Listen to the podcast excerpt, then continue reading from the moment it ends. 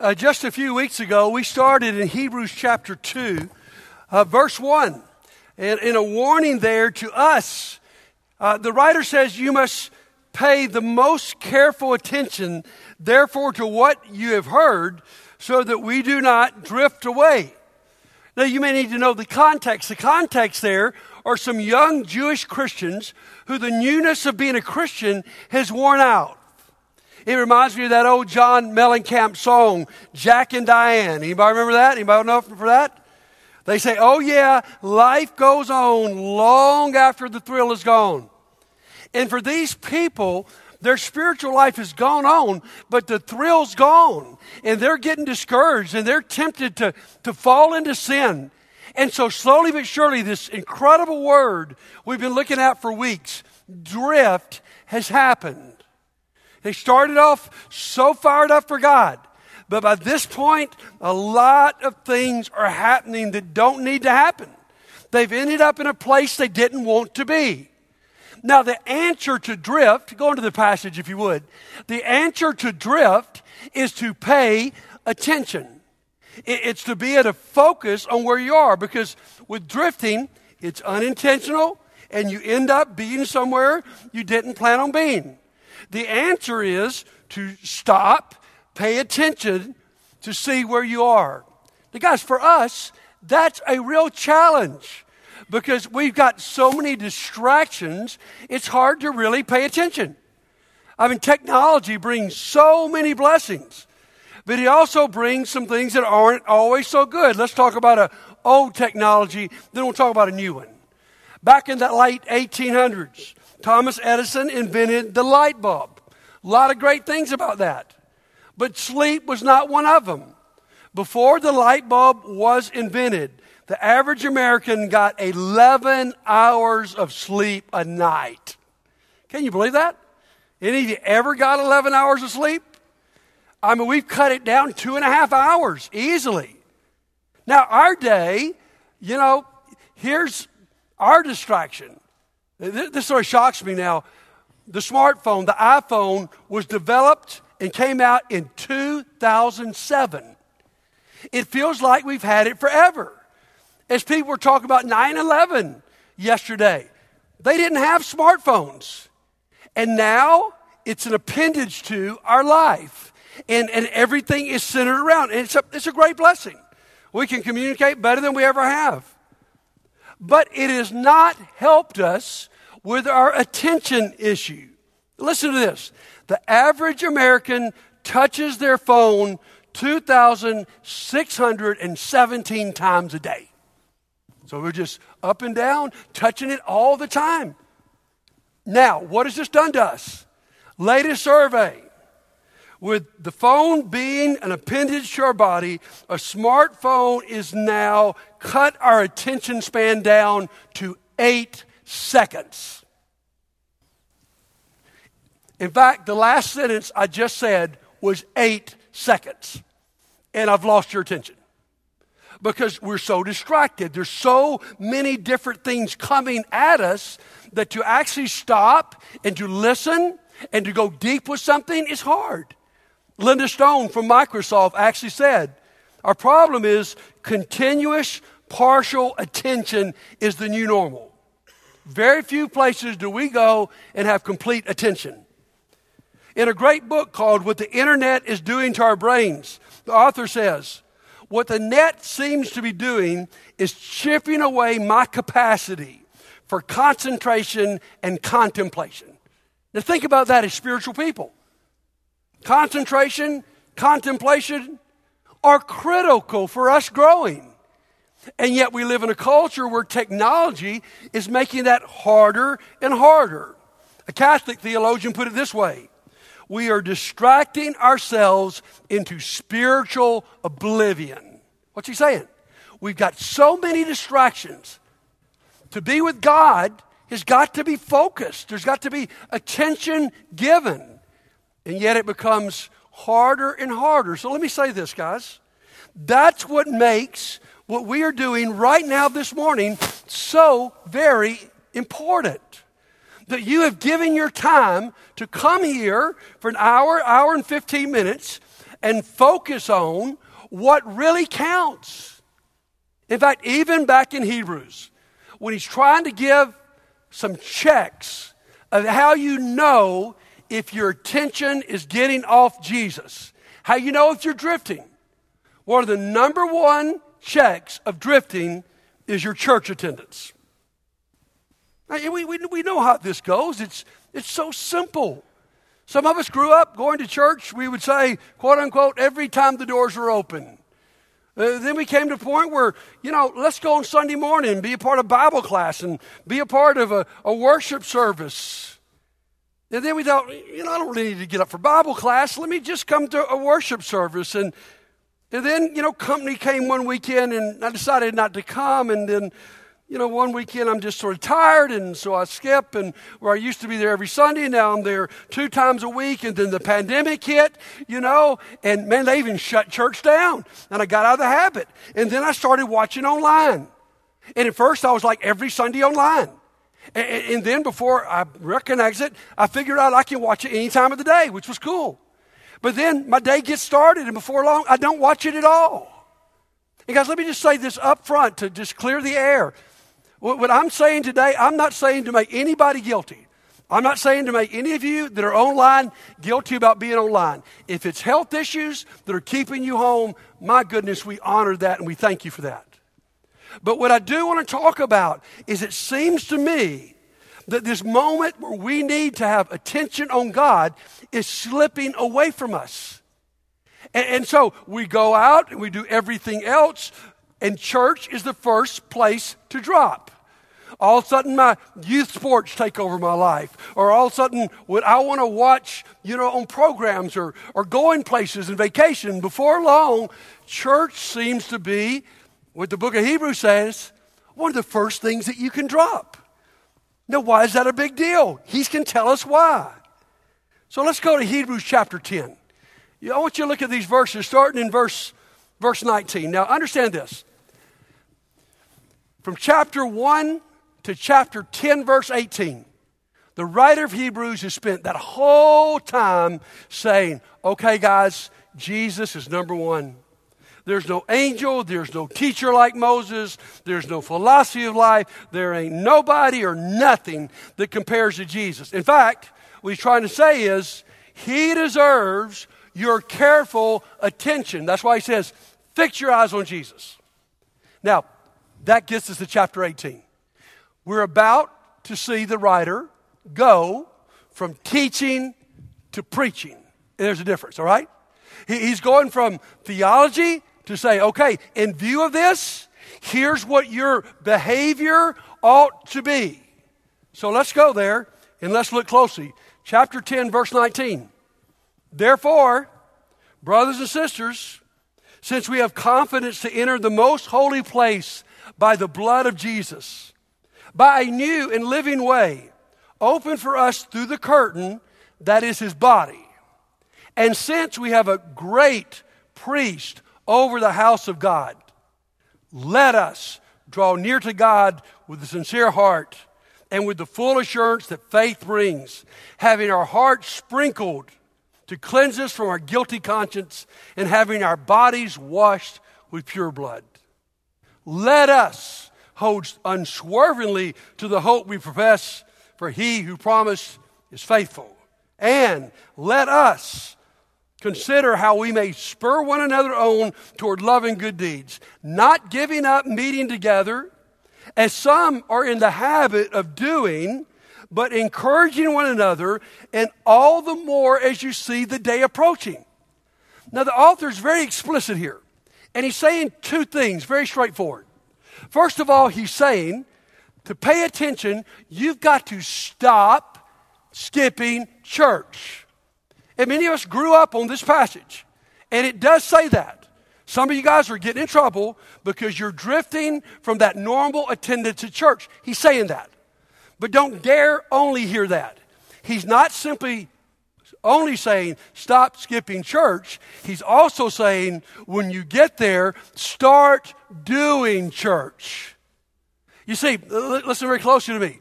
It is not God's goal for you to plop your, your bottom on that pew for an hour, and sorry, an hour and 15 minutes. That's not his goal. I mean, he does want you to be here. He says that, and he wants you to get here, but that's not his whole goal. His whole goal is when you get here, something amazing should happen. And this guy's such a good preacher, he's given us four points. He's opened up every point with two words let us, let us, let us, let us. Now, what are the things he can say? What do we do together when we get here? Number one, he says, let us draw near to God. Here's the really cool thing the book of Hebrews has said Jesus has opened a new and living way to God. He's saying we can encounter God just like the high priest did.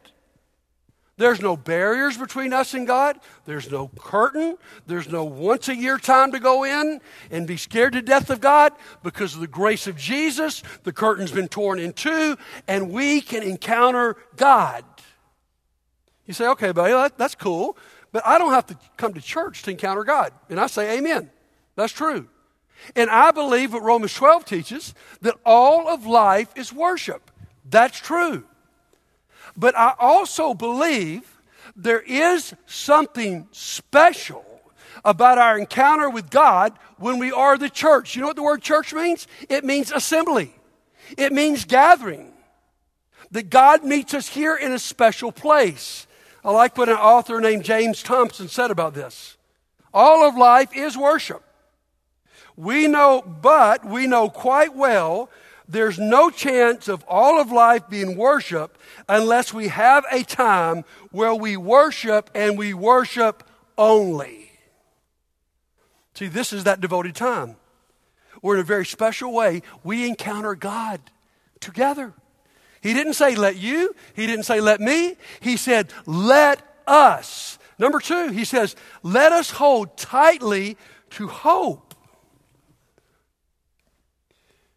He said earlier in the book of Hebrews, chapter 6, that hope is the anchor of our soul. Now, biblical hope is more than just hoping something, it's a confident expectation that God is who the writer said, He is faithful. He's firm, he's secure. So he says, you need to hold tightly to that. And my friends, this is what we do here. He said, when we come together, we profess, we confess. You see, one of the greatest moments of your life is when you confessed before your baptism that Jesus is the Christ, the Son of the living God. What you were saying there is that is the foundation. That's the firm foundation that I'm building my life on. But here's what the Bible teaches a one time confession is not enough. We meet every Sunday to say, as you sang a moment ago, Jesus is the hope of the nations. Jesus is the rock on whom we stand. And so, in this crazy world we live in, we need this place where we come together and we confess together that our hope is not in the economy, it's not in politics, it's not in any of the craziness around us. It is in Jesus Christ. And then, third point, let us stir each other up. Now, I love this part. When we get here, one purpose assembly is vertical, the other purpose is horizontal. It's that we are here to stir each other up. Now, there's all kinds of different translations of that. Some translations say you meet to motivate each other. I love that. Guys, this ought to be a, a big pep rally, you know, where we're, we're motivated about going out and living for Jesus. Some translations actually use the word provoke. Some say um, that we spur. I like that. It, that, that, there's encouragement there, but there's, there's like riding a horse, you know, where you're spurring, spurring the horse on. And he says, when we meet here, we spur each other on. And then my favorite word here is that we stir. You know, we, we, sometimes we say in a negative light, that guy's just trying to stir some things up. The writer of Hebrews says, my goodness, in a positive light, I need you guys here in this church, I need you guys to stir something up. I need, before we leave here, that we're stirred up. And you know what he says we're stirred up about? Before we leave, he says, You are stirred up about love. You're going to go out and you're going to love better because you are here. You're stirred up about good deeds. You're going to go serve more people because we spent some time not just worshiping God, we actually spent a little time stirring each other up. I, I remember when I was growing up, there was a preacher, he was my favorite preacher. Um, and, he, and he would come to our church. His name was Alan Bryant. And we just, you know, we, you know, we were a church about 200. He'd come and it was over, there'd be 500 people there. We were one of those churches where nobody ever showed up on the front row. I can remember one week 70 people showed up on the front row. I mean, this dude, he would provoke us, he'd make fun of us, he would stir us, but man, you left motivated. And so, you know what people called Alan Bryant? They called him the spoon of the brotherhood because that's what he did. He just went into churches and he stirred them up. And my friends, what we need in this church are some people to stir us up. Some people that aren't okay with complacency, that aren't okay with you and me just living our life the way we live our life, but to come in here and say, you know what? We, by the power of the Holy Spirit, we can actually be like Jesus. I experienced that Wednesday night. with One of our groups on Wednesday night, and one of our shepherds, Tom Harbin, was sharing that group. And he just said up front at the beginning of class, I, am here to shake you guys up tonight. He didn't use this word, but I'll use this word. He said, I'm, I'm probably going to tick some of you off. He used the worst word. And he just, he's just like, this is going to, yes, Tom, you agree? Um, we're we're going to be stirred up in this place tonight. And he asked us some tough questions that we don't think about much. He said, Do you believe in heaven and hell?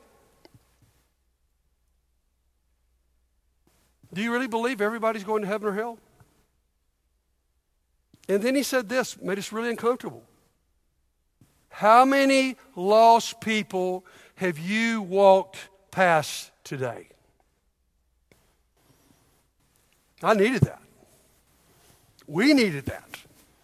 Guys, that's, that's why we're here. If you're here just to say the same old you, you're in the wrong place. And if you're here not to help people be stirred up, then you're missing out on the purpose that God has given you to be here. Now, the end of that story was that Tom was stirred up because he had a friend in Tennessee named Tony who he had known for years, who's dying from COVID. And so Tom had begun to communicate with Tony, and he got his courage up, and he began to text, and he began to share the gospel of Jesus Christ. Yesterday, Tom and Sue went to Tennessee, where Tom conducted the funeral for Tony, who's now a follower of Jesus Christ. You see, that's what we need to be stirred up about. And that's why we meet. So, in view of this is a moment where we're drawn closer to God, where we hold fast to our faith, where we stir each other up, his last let us is the point of our message. Let us not neglect meeting. You say, well, I don't want to go to church just to go to church. I don't want you to. That's not what he's saying. He's saying, if you understood that this is a place where you touch God in a special way, if you understood that this is the place in your life that's so tempted where you hold firm to what's true, if you understood these are the people who are here to encourage you, to build you up, because we know Jesus is coming back, how could we miss? if we actually believe that. So I want to challenge you just a moment here. I'm going to give you 10 practical challenges. If you have a, an outline, you'll see there's spaces on the outline for you to write three, because I'm giving a lot. But I'd like you, as I'm going through this, either on your outline or in your mind, to think of two or three things that you could do to improve your worship experience and literally improve our worship experience. Number one, prepare your heart. Because I think we, we think I can be busy with life all over the place, walk in those doors, flip a switch, and worship God. It doesn't happen that way, honestly. It doesn't for me. I need to spend some time on Saturday night praying about it. I need to wake up, wake up Sunday morning thinking about what's going to happen in this place and what my role is. Prepare your heart. Here's something pretty nice get some good sleep. Wouldn't that be nice? I see some of you dozing off already. Get you some good sleep. It'll make this better. Now, here's one of the most practical things I ever heard someone say about worship, and take it the way I'm going to say it. Lay out your clothes the night before. You know, how many of us are Sunday mornings just sort of, they are a challenge. And we're rushing around and running late and getting mad at each other. I'm going to tell you, I heard that years ago. I lay out every part of my clothes I lay out my cereal bowl. I lay out my coffee cup. I've got my pod beside it, my sweetener, my creamer. I've got my soap put in the right place in the shower.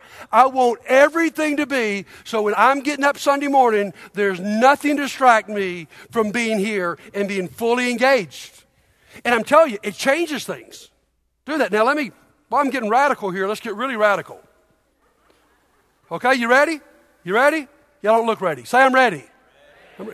Be early. Whoa, my goodness. Okay, we're going to preaching now. I originally was going to put here, be on time. But that's not the goal. The goal is not for you just to come in here and plop down and be on time. The goal is for you to get here and engage some people. The goal is for you to be with some people that are new. The goal is for you to encourage somebody. The goal is us for to get here in time that we stirred each other up before the worship ever starts. Now, guys, listen to me. I'm, I'm being serious about this. There is a flow to our worship. Jeremy works really hard. Every song and what you sing counts. Every song is tied to the message. Every song is tied to where we're going for communion. You may not notice it because you're in too big a hurry. But if you would slow down and you would get here on time or get here a little bit early, see, guys, some of you, you're missing 10, 15 minutes of worship and you expect it to be meaningful. No, no, be here, be engaged, notice the flow, notice the words, actually worship. And guys, when you do that, I'm going to tell you, you don't walk away from here and go, you know, nothing happened. You missed the flow. And if I can be bra- brazenly straightforward with you, you disrupt other people's worship. Guys, and I'm going to just say this while we're just being honest as a family. We are 10 times worse about being here on time since the pandemic. I mean, when I used to get up here 30 seconds before, I'll stop because it just broke my heart. When I would get up here 30 seconds before, guys, there would not be a third of you here. And then when I get up to preach, I'd look out and see this. I go, whoa, that's cool. I'm encouraged by that. Guys, if we believe what God says about what happens here, and we want it to happen in our hearts, it's going to happen when we put ourselves into it. Number five, be creative in encouraging others. That's what he says here in Hebrews chapter 10. He said, let's consider. Think about it. One translation literally says, be creative about how you encourage other people. How are you going to greet people? How are you going to speak to people? How are you going to speak life into people? What could you say that would bring someone closer to Christ? Someone more fired up about walking out of here and living for Jesus? Now, I hear a lot of you say this I can't do that. And listen, I, I'm not asking you to be like me. I can talk to 100 people Sunday. But some of you say, I can't even get out of the aisle and walk across and talk to somebody new. Can I ask you a question? What in the world do you do at work? I mean, I mean, seriously, do you, do you just stay in your cubicle in your office and never interact with somebody? Never say, you know, I've, I've, got to walk to this office over here. I've got to make this phone call. I've got to talk to this person. Oh, here's someone new to our office. I need to, to welcome them to our office. No, we, we all do that, my friends. I mean, here's what I'm saying to you very bluntly today. We will do that for a dollar bill that doesn't really matter. But the question is, will we do it about things that matter? People are counting on you, they're counting on me to be the people who come in here and shake people up, encourage people so they can live here, leave here and live for Jesus. Amen? First service was clapping at this moment. Would y'all please do that? Man, that was really half hearted. Okay, uh, number six, take notes. Guys, guys, we don't learn quickly, guys. And when you engage in taking notes, whether it's on your phone or whether it's on the piece of paper and you got something to look at, participate in what's going on, guys. If you come here like a lump on a log and you don't sing and you don't really focus on the prayer and you don't really engage with the message and your mind's everywhere else during communion, do you really expect you'll get anything out of it? You'll get what you put out of it. Number eight, here's the, the challenge pay attention. Now, let me just say this. If you can't handle this phone, seriously, for some of it's way too much temptation. I'm going to leave it in your car. And there's a radical new thing that I can introduce you to. It's called a Bible. It's pretty cool, man. It's got all the words of Scripture right here in front of you, you know? You can just look at it without distractions, without all those notices popping up on your phone. If you can't handle it, get, get stop it. Number nine, attend a life group. You know, that's our life group plan. Is that whatever we talk about on Sunday morning is what you go and apply on Sunday afternoon, Sunday night, Monday night, whenever you meet. And I think it's a dynamic plan. Because I'm telling you guys, I preach this thing and I don't always apply it. You listen to it and you need that moment where you go, okay, I've heard this. This is the conviction of Scripture. How about it? What are those 10 things am I going to start doing? And number 10, here's the big one make a long term decision to be at church. If you don't know you're going to be at church every Sunday, I can tell you where you're going to be. If every Sunday you got to wake up and decide whether you're coming or not, there's always going to be an excuse. There's always going to be a reason. Satan's always going to throw something fun for you to do, something different for you to do. Now, guys, you say, buddy, there are exceptions. Yes, there are exceptions. I believe there are exceptions. But listen to me, they are exceptions. So just, hey, for your family, best thing you could do is say, guys, you know, don't think there's going to be a debate Sunday morning what we're doing because this is too important. Now, next Sunday, we're going to celebrate this. Next Sunday, we have Back to Church Sunday. It's a great chance after all that's been going on for us to come back to church together and for us to, to really do these things. And guys, I want to encourage you. We all know someone who, since the pandemic, has gotten out of the habits. They're not bad people. He was distracted. That's what the writer would say.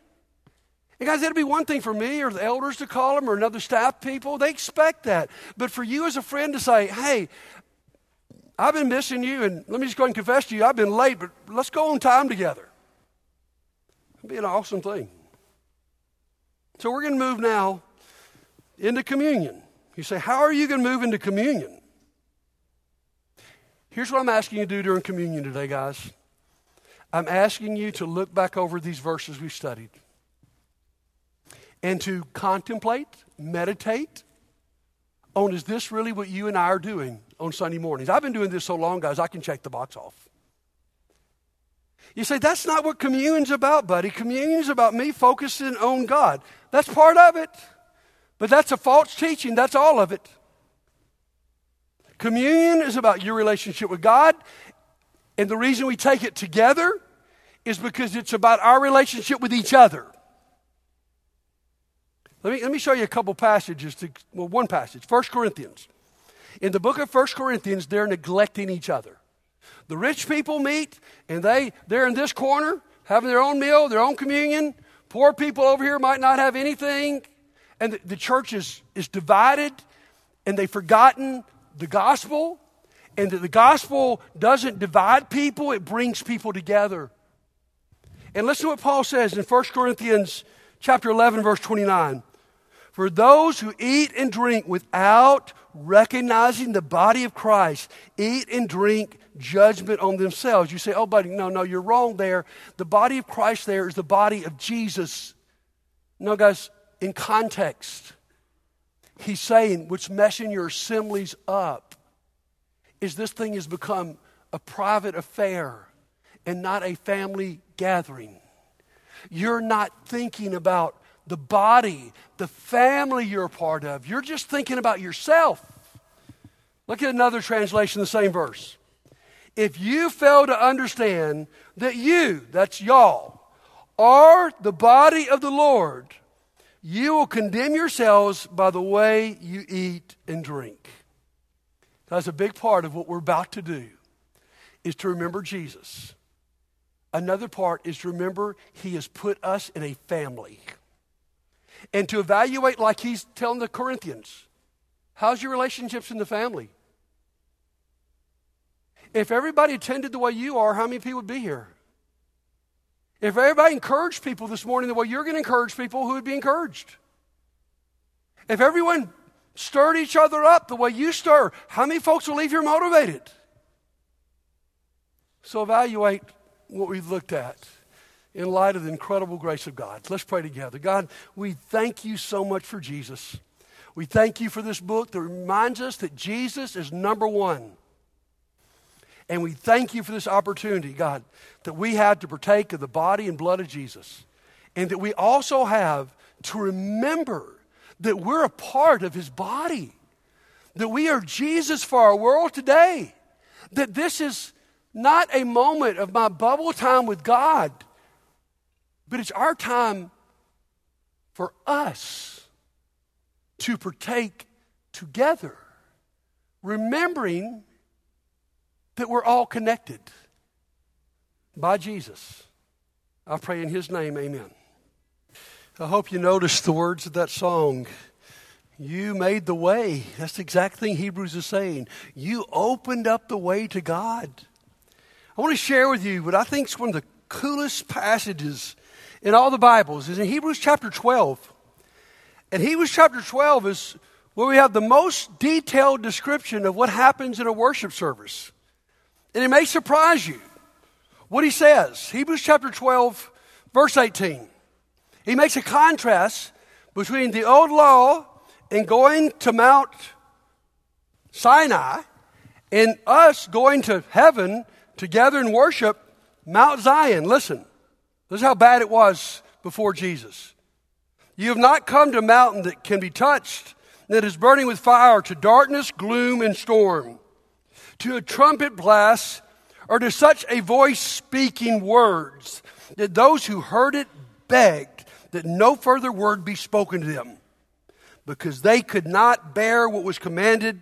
If even an animal touches the mountain, it must be stoned to death. The sight was so terrifying that Moses said, I'm trembling with fear. That's not us. This is us. This is what we've been doing this last hour. But you have come to Mount Zion. The words there for come are the exact words of a high priest going into the Holy of Holies. You have come to Mount Zion, to the city of the living God, the heavenly Jerusalem. You have come to thousands and thousands of angels in joyful assembly, to the church of the firstborn, whose names are written in heaven.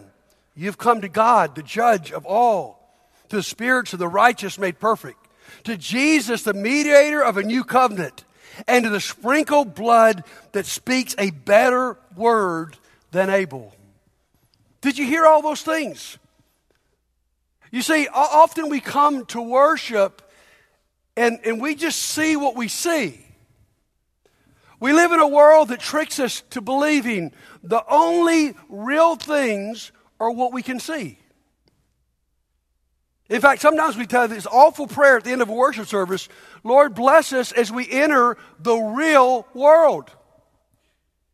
My friends, I'm here to tell you today that this is the real world. Now, what does he say we encounter? You won't even have time to take notes on all this. We encounter in this assembly the living God, the sprinkled blood of Jesus. We encounter departed Christians, some of the people you love the most who are now in heaven are worshiping with us right now. You encounter thousands of thousands of angels. Look closely, the rafters are full. You encounter the worldwide fellowship of believers you encounter heaven. Guys, this is one of the places on earth where heaven and earth collide, where they touch. This is the real world. And guys, we need this so badly because our world is falling apart. And, and God knew this. Look at the last couple of verses of the chapter. Therefore, we are receiving a kingdom that cannot be shaken. Let us be thankful and so worship God acceptably with reverence and awe, for our God is a consuming fire. In the verses I skipped, he talks about how God periodically speaks and shakes the earth. Guys, we live in a world today, I don't know how you feel, but I feel like everything is being shaken to its roots, where things we assumed are not assumed. Things we thought everybody believed are not believed. And it's crazy and it's shaken, but it's in worship. Will we remember the things that cannot be shaken? Or we remember and we celebrate together that we are part of the kingdom that cannot be shaken. How about your world right now? What's shaking you up at work, in your family, in your city, in your country? That's why this is so important because here's where we understand and see the things that aren't shaken. I don't know how many of you watched some of yesterday and the remembrances of 9 11. I got to watch some of it early in the morning. And it was so touching to remember what happened 20 years ago in 2001. So hard to believe it was just 20 years ago. Our nation was shook to the foundation. But what I really want to remember this weekend is not 9 11. I want to remember and celebrate 9 12. Because on the day after 9 11, we woke up as a nation and we were united. We were one big community. It did not matter your political party, it did not matter your race, it did not matter your region of the country. For at least a few days, everybody stood together. But over the last 20 years, we have seen that a common enemy is not enough to keep us united. That just having a common enemy over the last decades, our culture is frayed, our community and sense of oneness is on the brink of extinction. And I'm convinced today that the only kind of unity that will endure is not simply when we have a common enemy, but when we have a common Savior. That's the kingdom that can't be shaken. And that's what makes Sundays special. Because it's on Sundays the day where at least we slow down we stop and we recognize what's real and we confess what we actually believe and we come together as one. And we leave here motivated to carry out this mission. So I ask you this morning, as we close this series, we close this moment, have you been drifting? I doubt you made a choice to drift. I doubt you said, I want to start skip, skipping church. I want to start going back into sin. I want to get my priorities wrong. I just want to, you know, I just, you didn't mean to. You just, you just weren't paying attention. I mean, my goodness, there's so many distractions all around us that it's hard to pay attention to your soul. My guys, guys, guys, that is the price we're paying our shriveled souls because of low attention. And you didn't mean it. And there's so many distractions right now to get upset about and get mad about. And before long, you've drifted, and today you find yourself in a place you never dreamed you'd be. You'd never dreamed you would ever skip church this much. You never dreamed that you'd be this lukewarm. You never dreamed what this pandemic would do to you. And yet you find yourself here. Here's the good news. That's why this book is written. You don't have to stay here. Pay attention. Surrender your life today to the things that cannot be shaken. Do that right now while we stand and sing.